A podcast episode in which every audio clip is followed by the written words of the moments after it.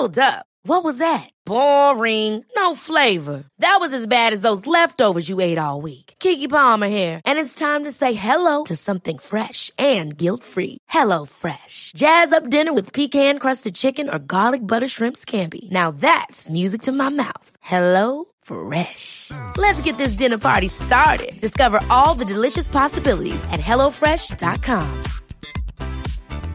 Hiring for your small business? If you're not looking for professionals on LinkedIn, you're looking in the wrong place. That's like looking for your car keys in a fish tank. LinkedIn helps you hire professionals you can't find anywhere else, even those who aren't actively searching for a new job but might be open to the perfect role. In a given month, over 70% of LinkedIn users don't even visit other leading job sites. So start looking in the right place. With LinkedIn, you can hire professionals like a professional. Post your free job on linkedin.com slash achieve today. Welcome to this week's podcast. I'm Maurice O'Keefe. The story of Smith Pearson Limited is the fifth in a series of seven old Dublin family businesses. And this story all started at the beginning of the last century when Smith and Pearson started manufacturing and exporting agricultural high quality ironwork. And this was exported to the colonies and to South America. And then they expanded into structural steelwork. And to find out more about this fascinating story, I met Irwin Pearson at the Architectural Archives in Merrion Square. I'm here in the uh, Architectural Archives, Merrion Square, and I'm with Irwin Pearson. And we're here because your family, your family's papers are all here in the archives. Uh, yes, um, and um, I'm looking through the first ones. Um, this, this, for example, is the Jubilee dinner. The Jubilee dinner, which was in uh, 1951, celebrating 50 years. And I see it was in the Gresham Hotel.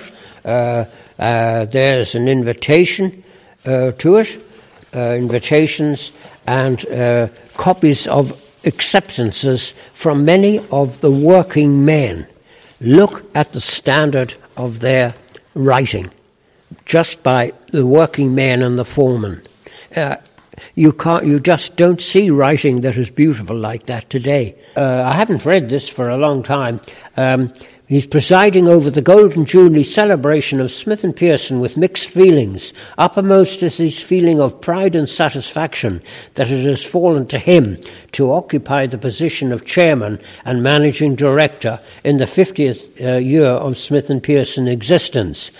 At the time when I may claim the company is firmly established, uh, is well and favourably known, and occupies an important place in Irish industry.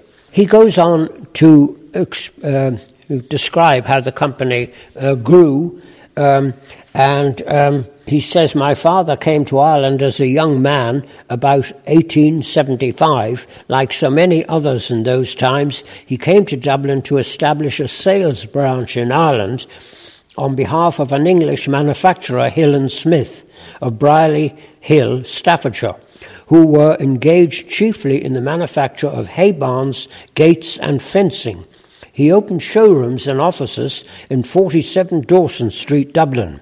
He soon realized that commercially Ireland and especially Dublin was at that period almost entirely in the hands of importing agents who sent their profits out of the country and who gave very little employment. He realized the resultant harm to the country as a whole. He took this up with his employer, uh, Joseph Smith, uh, uh, and told him of his determination to, to start manufacturing in Ireland. Um, in, um, uh, Mr. Smith uh, informed my father that he was a foolish young man and didn't know when to let well off. um, however, he then backed him uh, in um, and joined the board as a director, probably to keep an eye on his debentures. Um, and thus, uh, in 1901, Smith and Pearson was formed, Smith and Pearson Dublin. Smith and Pearson, where where were they situated? They were situated in Ossory Road, um, just beside the Great Northern Railway line. Uh, he bought, he got the land there very cheaply. It had been used as the sleeper, the, the wooden sleeper store for the Great Northern Railway, Dublin Belfast. Your father, at the time, then we come into World War One, and was he involved? Or uh, well, before World War One, um, the company uh, uh, under uh, John Biglands Pearson um, developed. Uh, they became crown agents to the colonies, and they made metal fencing, which was invaluable in South America uh, and in the uh, British Empire, because wooden uh, fences to uh, keep in the, the stock only lasted for a couple of years when termites finished it off. So metal fencing was like gold dust, and they exported. Uh, they exported uh, fencing and um, buildings, uh, agricultural buildings, um, to the UK, where they had offices in every major centre, uh, uh, South America, uh, India, and elsewhere. and the business did very well, obviously. So they were they were yes the, the, the business was growing rapidly and yes uh, yeah. and implied many Dublin people I would imagine. Uh, oh yes oh oh yes they did yes at that stage it was a good product selling to to a lot of of the homes at that time. Yes, an exceptionally off. Uh, uh, I, I, would say very difficult times, uh, very hard times up to 1939, and unfortunately, then practically disaster, because Ireland remained neutral. Uh, England wasn't going to sell steel to the Southern Irish uh, when they needed every bit of it themselves. Um, and there was just no work in the Dublin factory. Wait, was it always uh, uh, was it going to happen that you were going to fall into the business anyway? I suppose so. Yes, yes. I came back, um, rightly or wrongly.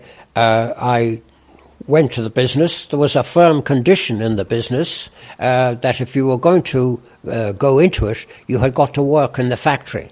You were not allowed to go straight into the office.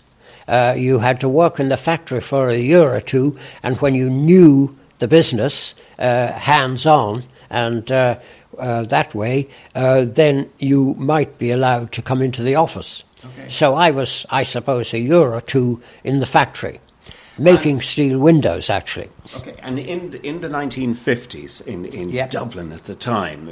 Yes, it was working like hammers and tongs. They couldn't keep up. You couldn't buy a window f- practically in Southern Ireland except from Smith and Pearson. Uh, at that stage, there were several years you could not buy a steel window, and I don't think you could buy get a steel structure put up um, uh, by anyone practically except Smith and Pearson. So Smith and Pearson had free under trade protection as well, had free range for a huge amount of the ESB work, um, for Goulding's fertilizers, for Guinness Brewery, for all the major companies. Smith and Pearson were practically the only source of structural steel uh, for all the houses that were then being built in different parts of the country. And how did you? How did the company manage to to to secure the the market and and and and have it all for themselves? Um, si- simply, um, I think by being able to turn out the stuff, being able to turn out the windows.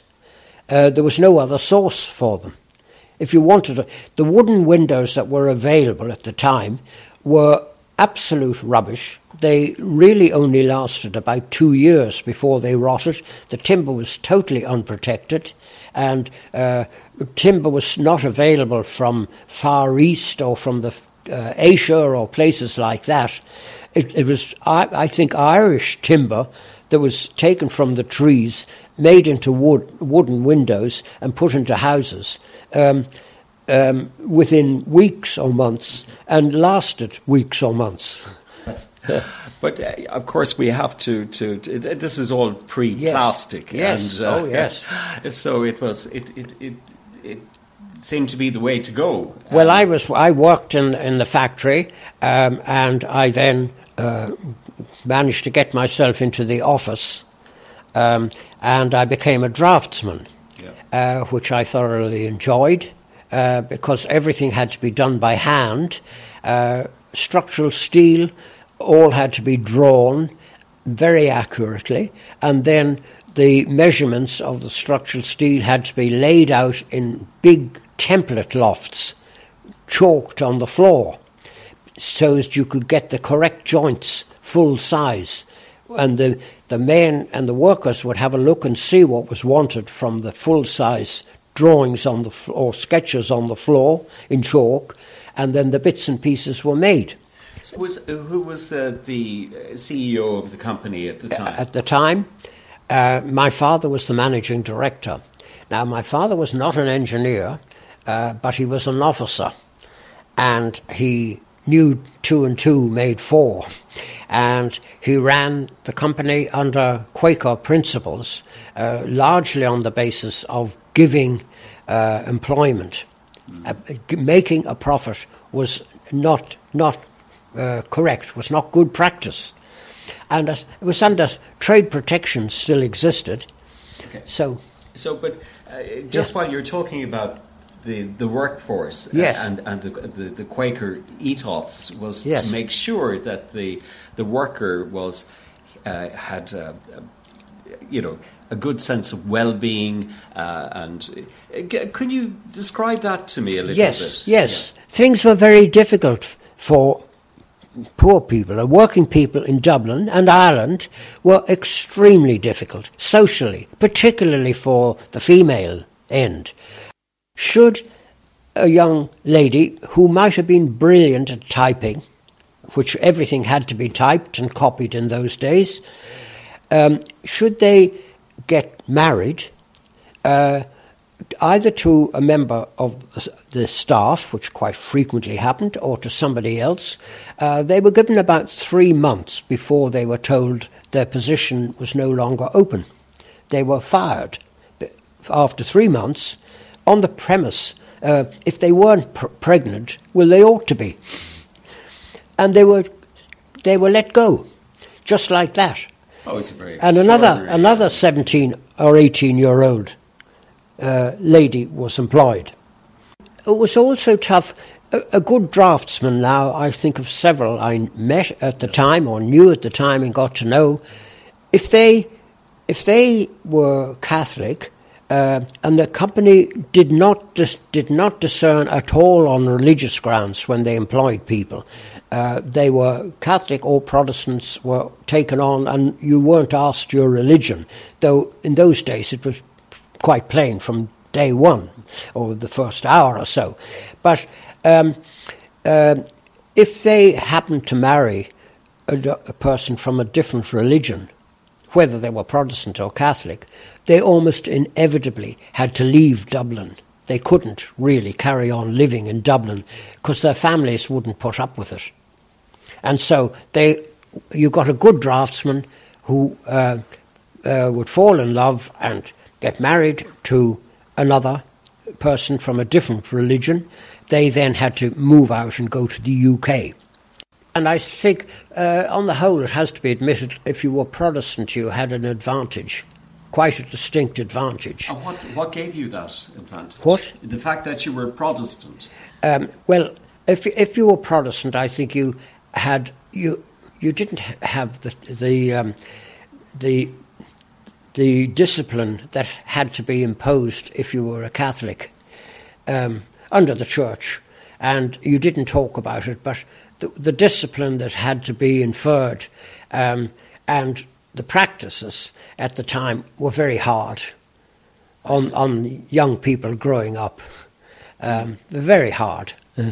And uh, I think my father's policy was, in certain, quite a number of cases, some of the draftsmen had previously been uh, uh, starting to, had been put into religious orders by their families, whether they really liked it or not, and um, had suffered as a result, and they would get a job in Smith and Pearson, um, and um, um, they were they were much better off. But uh, a lot of them had awful um, internal injuries, you might say, or mental injuries as a result, which are still talked about today. Okay. And um, I certainly don't want to enter into that end of no, the conversation. But, but was your father a very strict uh, uh, leader of that company? Um, uh, you know, did he set down rules that you had to be there on the dot? You know, you had to come in on time. Oh yes, oh yes. That that would have been very much so, very much so. Uh, and if you were late for work a couple of days, I mean, you would get sacked. Yeah. Timing was perfect, wasn't it? By because luck, yes. Dublin yes. was yeah. just beginning to expand yes. and yes. Ballymun. Did you and other? I'm sure other uh, commissioning work came in. Did it? Well, uh, first of all, on steel windows, uh, what gave a great boost to the steel windows um, were the sanatoria. Uh, the steel windows used in Galway, uh, Limerick, Cork, and Dublin sanatoria. They were they were huge contracts, uh, both for the builders and for ourselves. And um, at that stage, I, I, think I was still, uh, I might have been 20 years old or so, but, um, uh, and I was working for Fred Anderson, the boss of the Steel Window Company, and I hadn't started aluminium. I was sent down to meet the managing director of John Sisks, who at that stage uh, was um, uh, Mr. Sisk himself, who was an elderly man, and I met him at his office uh, in Cork. He was sitting in an armchair in front of an, uh, a coal fire, and I sat down opposite him, and he asked me about myself, and then he said, "This is a very important contract for my company." Um, and if you, if you falter or delay, he said, I have the cost of it, which far exceeds any cost you'll have. And I always recollect he said, Don't ever let me down. I may say, Smith and Pearson worked for John Sisk for 30 or 40 years. Most of the contracts we had never had anything in writing. They had an understanding across uh, across a, bo- a, boardroom table or across a, a dining room table. Nice. And sometimes they were on a napkin, or sometimes they might have been on a bit of paper. But most of the contracts we did, and that grew to over a million pounds a year, were done on understanding across the table and undertaking. Yeah. Uh, most, a lot of it would have been done and came in for criticism because it would have been done across the lunch table, maybe at the Gresham Hotel or the Imperial in Cork, but you never ever uh, welched or faltered on what you agreed across the lunch table. So there was a lot of trust. Uh, total trust. And most of the big building companies uh, in the 50s were family owned, right up to the present day, yeah. uh, were family owned. Um, and um, there was a good deal of almost a friendship. Um, as the aluminium business grew, um, architects realized they couldn't, uh, they, they didn't know anything about aluminium or engineering.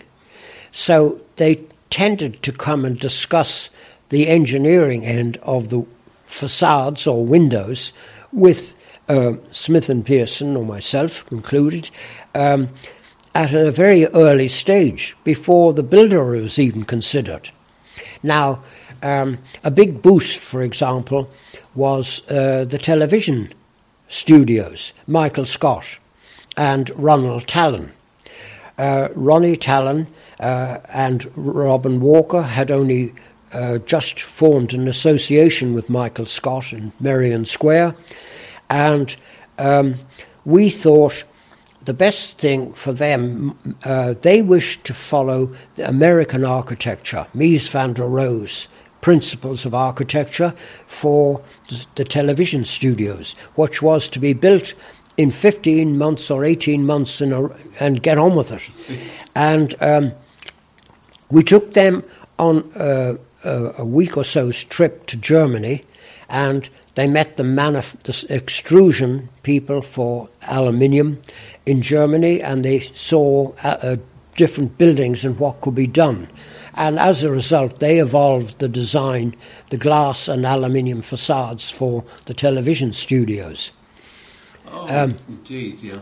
That was quite a big step forward. I think it was one of the first buildings uh, um, with the serious use. Uh, I should say the difference between steel and aluminium in construction what principally was steel sections uh, which melts at eight or nine hundred degrees yes. um, can only be rolled and is rolled red hot. So you have simple shapes like angles and uh, beams um, and flats and T sections. Aluminium melts or gets soft when it's five to six hundred degrees and can be squeezed through a die with great force. So you have freedom of design for your section. So you can make a complicated uh, H section or different types of sections of that uh, um, up to about eight or nine inches or whatever it is uh, in diameter um, and you have freedom of design. So this would have become the, the, the more preferred uh, uh, item, uh, more, say, preferred uh, way of constructing uh, a building because you've more freedom to work uh, with. Especially from an architectural point of view, they had complete freedom where they'd never had it before. Um, but it needed a teamwork in the building between the architect, the professional engineers, uh, the design image, uh, the window manufacturers, and the builders. We all had to team together. The Bank of Ireland um, had a new governor, Don Carroll from Dundalk, who had realised the Bank of Ireland and the banks generally needed upgrading in South, in Ireland. And um, he and Robin Lewis Crosbie, the chief auditor of the Bank of Ireland, had a talk with David Rockefeller of the Chase Manhattan Bank uh, in New York. Um, David Rockefeller came over to Dublin and had a look at the Bank of Ireland and was proudly shown uh, Dame Street by uh, Don Carroll as the Bank of Ireland, which had previously been the, the, pri- the Parliament of Southern Ireland. Don Carroll looked at it. Um, I, I only understand this, and said, "This is a museum. It's not a bank. How could you possibly run a modern bank in a premises of this description?" Yeah. Don Carroll took this to heart, and one of the directors of the Bank of Ireland was John Guinness of Guinness and Mahon, very reputable indeed at that time, and um, Guinness and Mahon were building uh, a development, uh, quite a large development in Baggot Street, and um, it became suggested that this building should be considered as a possibility for a new headquarters for the Bank of Ireland. Um, the long and short of it was that uh, Don Carroll, or the board of the court of the, uh, the Bank of Ireland, approached Ronnie Tallon of Scott Tallon Walkers to say they wanted a new building in Baggot Street of international repute.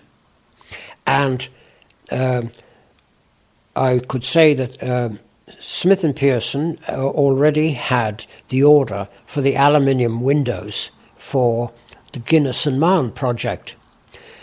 Um, I don't think I'm telling tales when I say that Ronnie Tallon asked me one evening at eight or nine o'clock would I go to his house uh, and have a talk about a project he had. And he told me exactly um, what he'd be his brief to build, put up a building of international repute.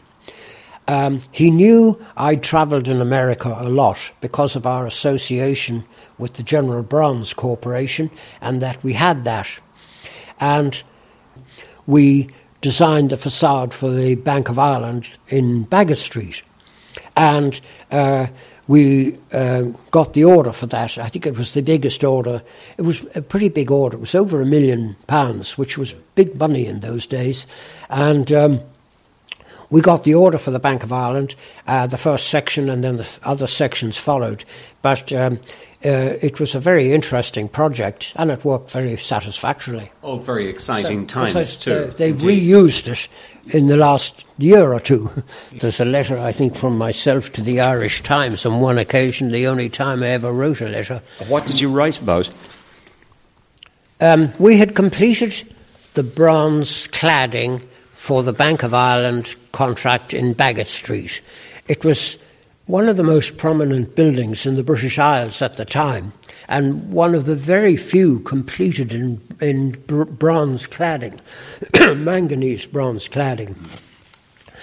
When the building was finished, it was one of the first uh, up to date or modern construction buildings, Mies van der Rohe style, in Dublin, and it came in for immediate public criticism by everyone concerned uh, as rather in our, our, our, typical Irish fashion.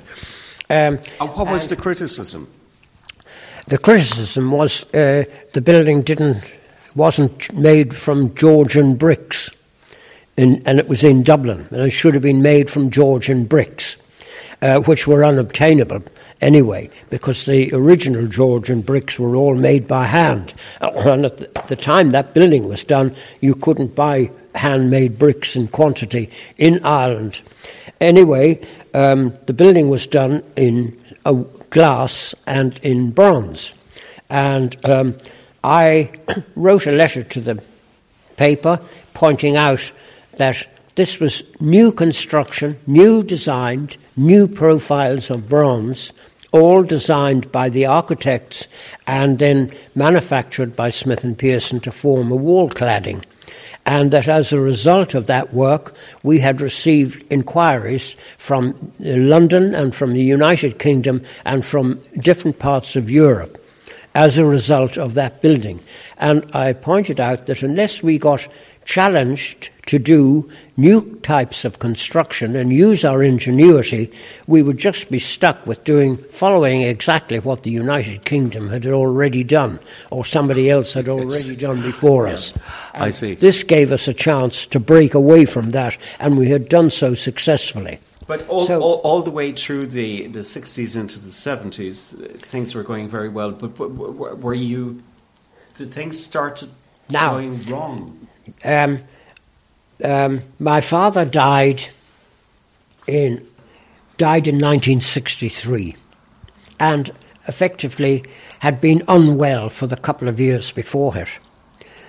Um, the company had grown uh, very well and very solidly, but purely based on no business background and had based capital requirements were supplied by the bank. Mm-hmm. So the commitment to the bank got bigger and bigger. The profits were okay on paper, but the commitment to the bank got were bigger and bigger. And after discussion, uh, my father thought the company ought to become a public company and uh, use its use its sale, use that background.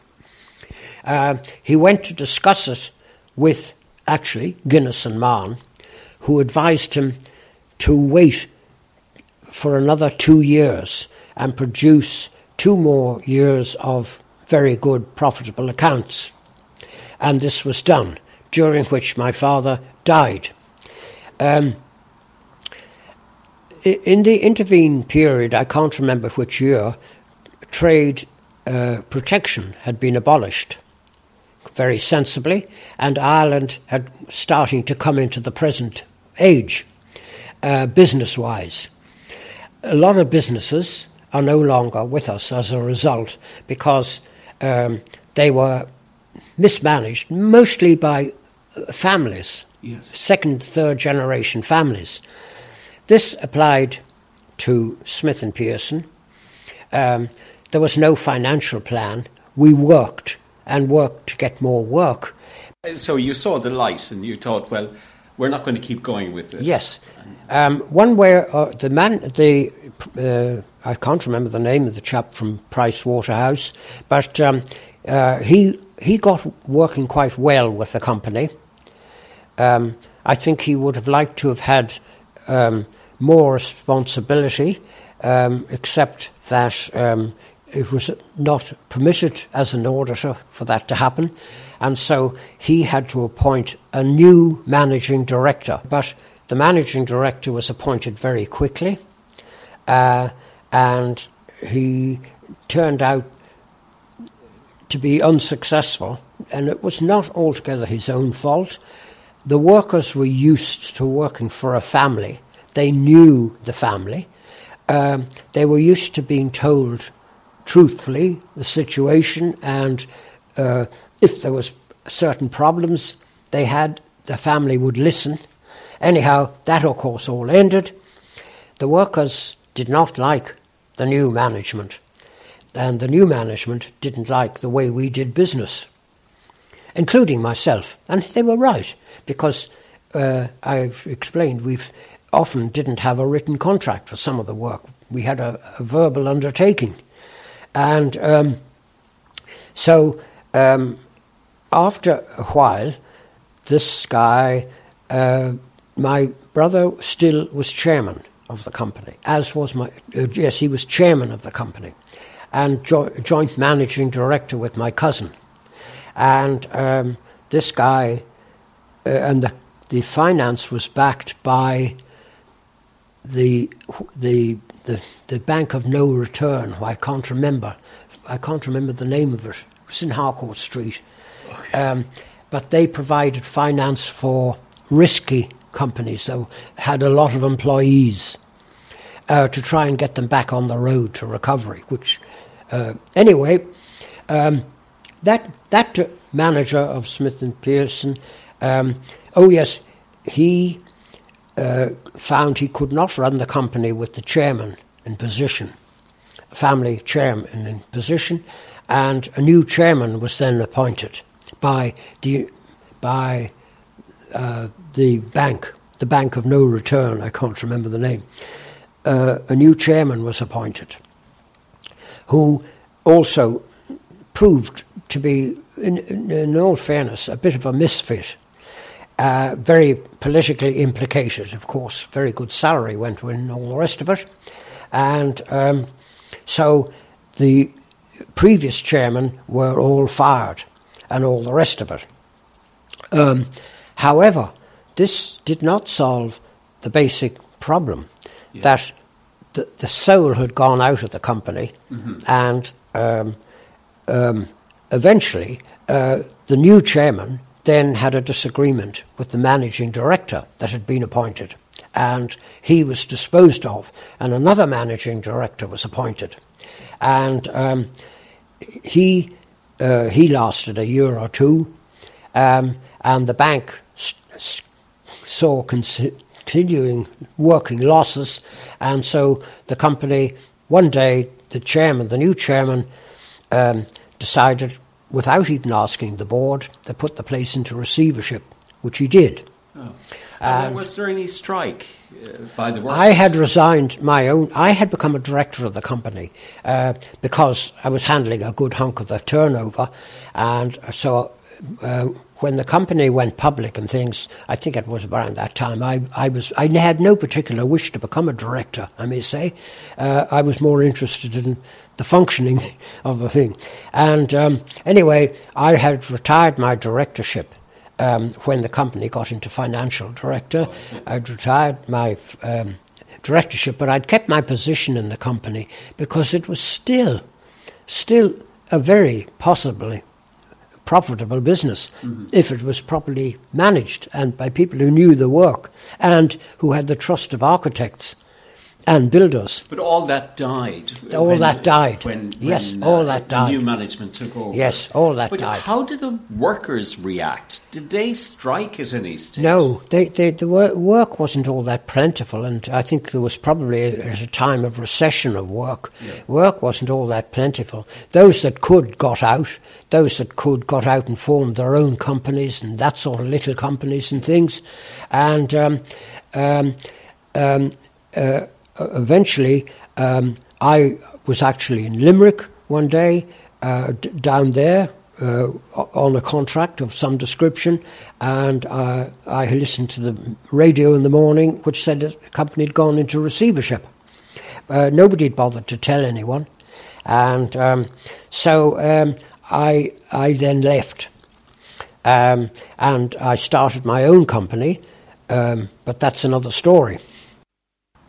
It's been an incredible story. Absolutely. Only, and thank you so much. One side of it. Okay, but thank you, thank you for taking Through me General to this Bronze, stage. Smith and Pearson became uh, connected with the uh, Nippon Light Metal Company in Japan, and um, we associate, we combined with Unidare, a company called Unidare. Uh, to make a, a, a, an anodizing factory which colors aluminium and coats it. And that's why, uh, yeah. and coats it. And we had a, a, subsidiary company with Unidare for coating it. And Unidare uh, uh, set up to extrude aluminium in Ireland. So we were able to have the Irish extrusions and then coated. And we were t- totally self sufficient. So, so you you were a flagship here in so, this country for oh, uh, yes, I think producing. So. Yes, I think so. And this um, product. Yes, and um, uh, I suppose all of us. Uh, oh yes, the colouring company made an agreement with the Nippon Light Metal Company in Japan for the colouring of aluminium because there was a big legal battle on between the two American yeah. providers of aluminium Alcan and Alcoa. And we were afraid we'd get mixed up in the legal battle if we used one of their processes. So we had to make a process using Japanese patents. Uh, so, so, all of that involved um, weekly rather than monthly visits to America and pretty frequent visits at certain stages to Japan. So I spent a good deal of time in the air. you did indeed.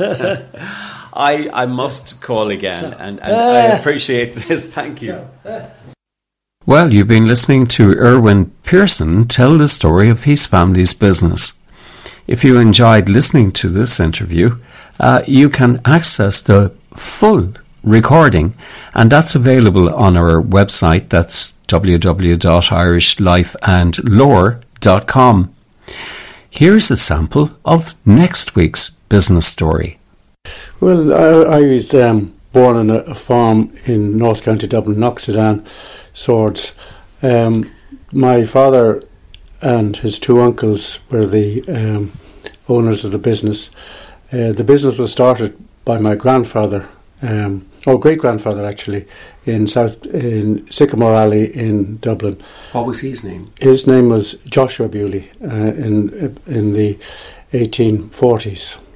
The story of Bewley's hospitality business in Dublin. I'm Maurice O'Keeffe, and I look forward to bringing you that podcast next week.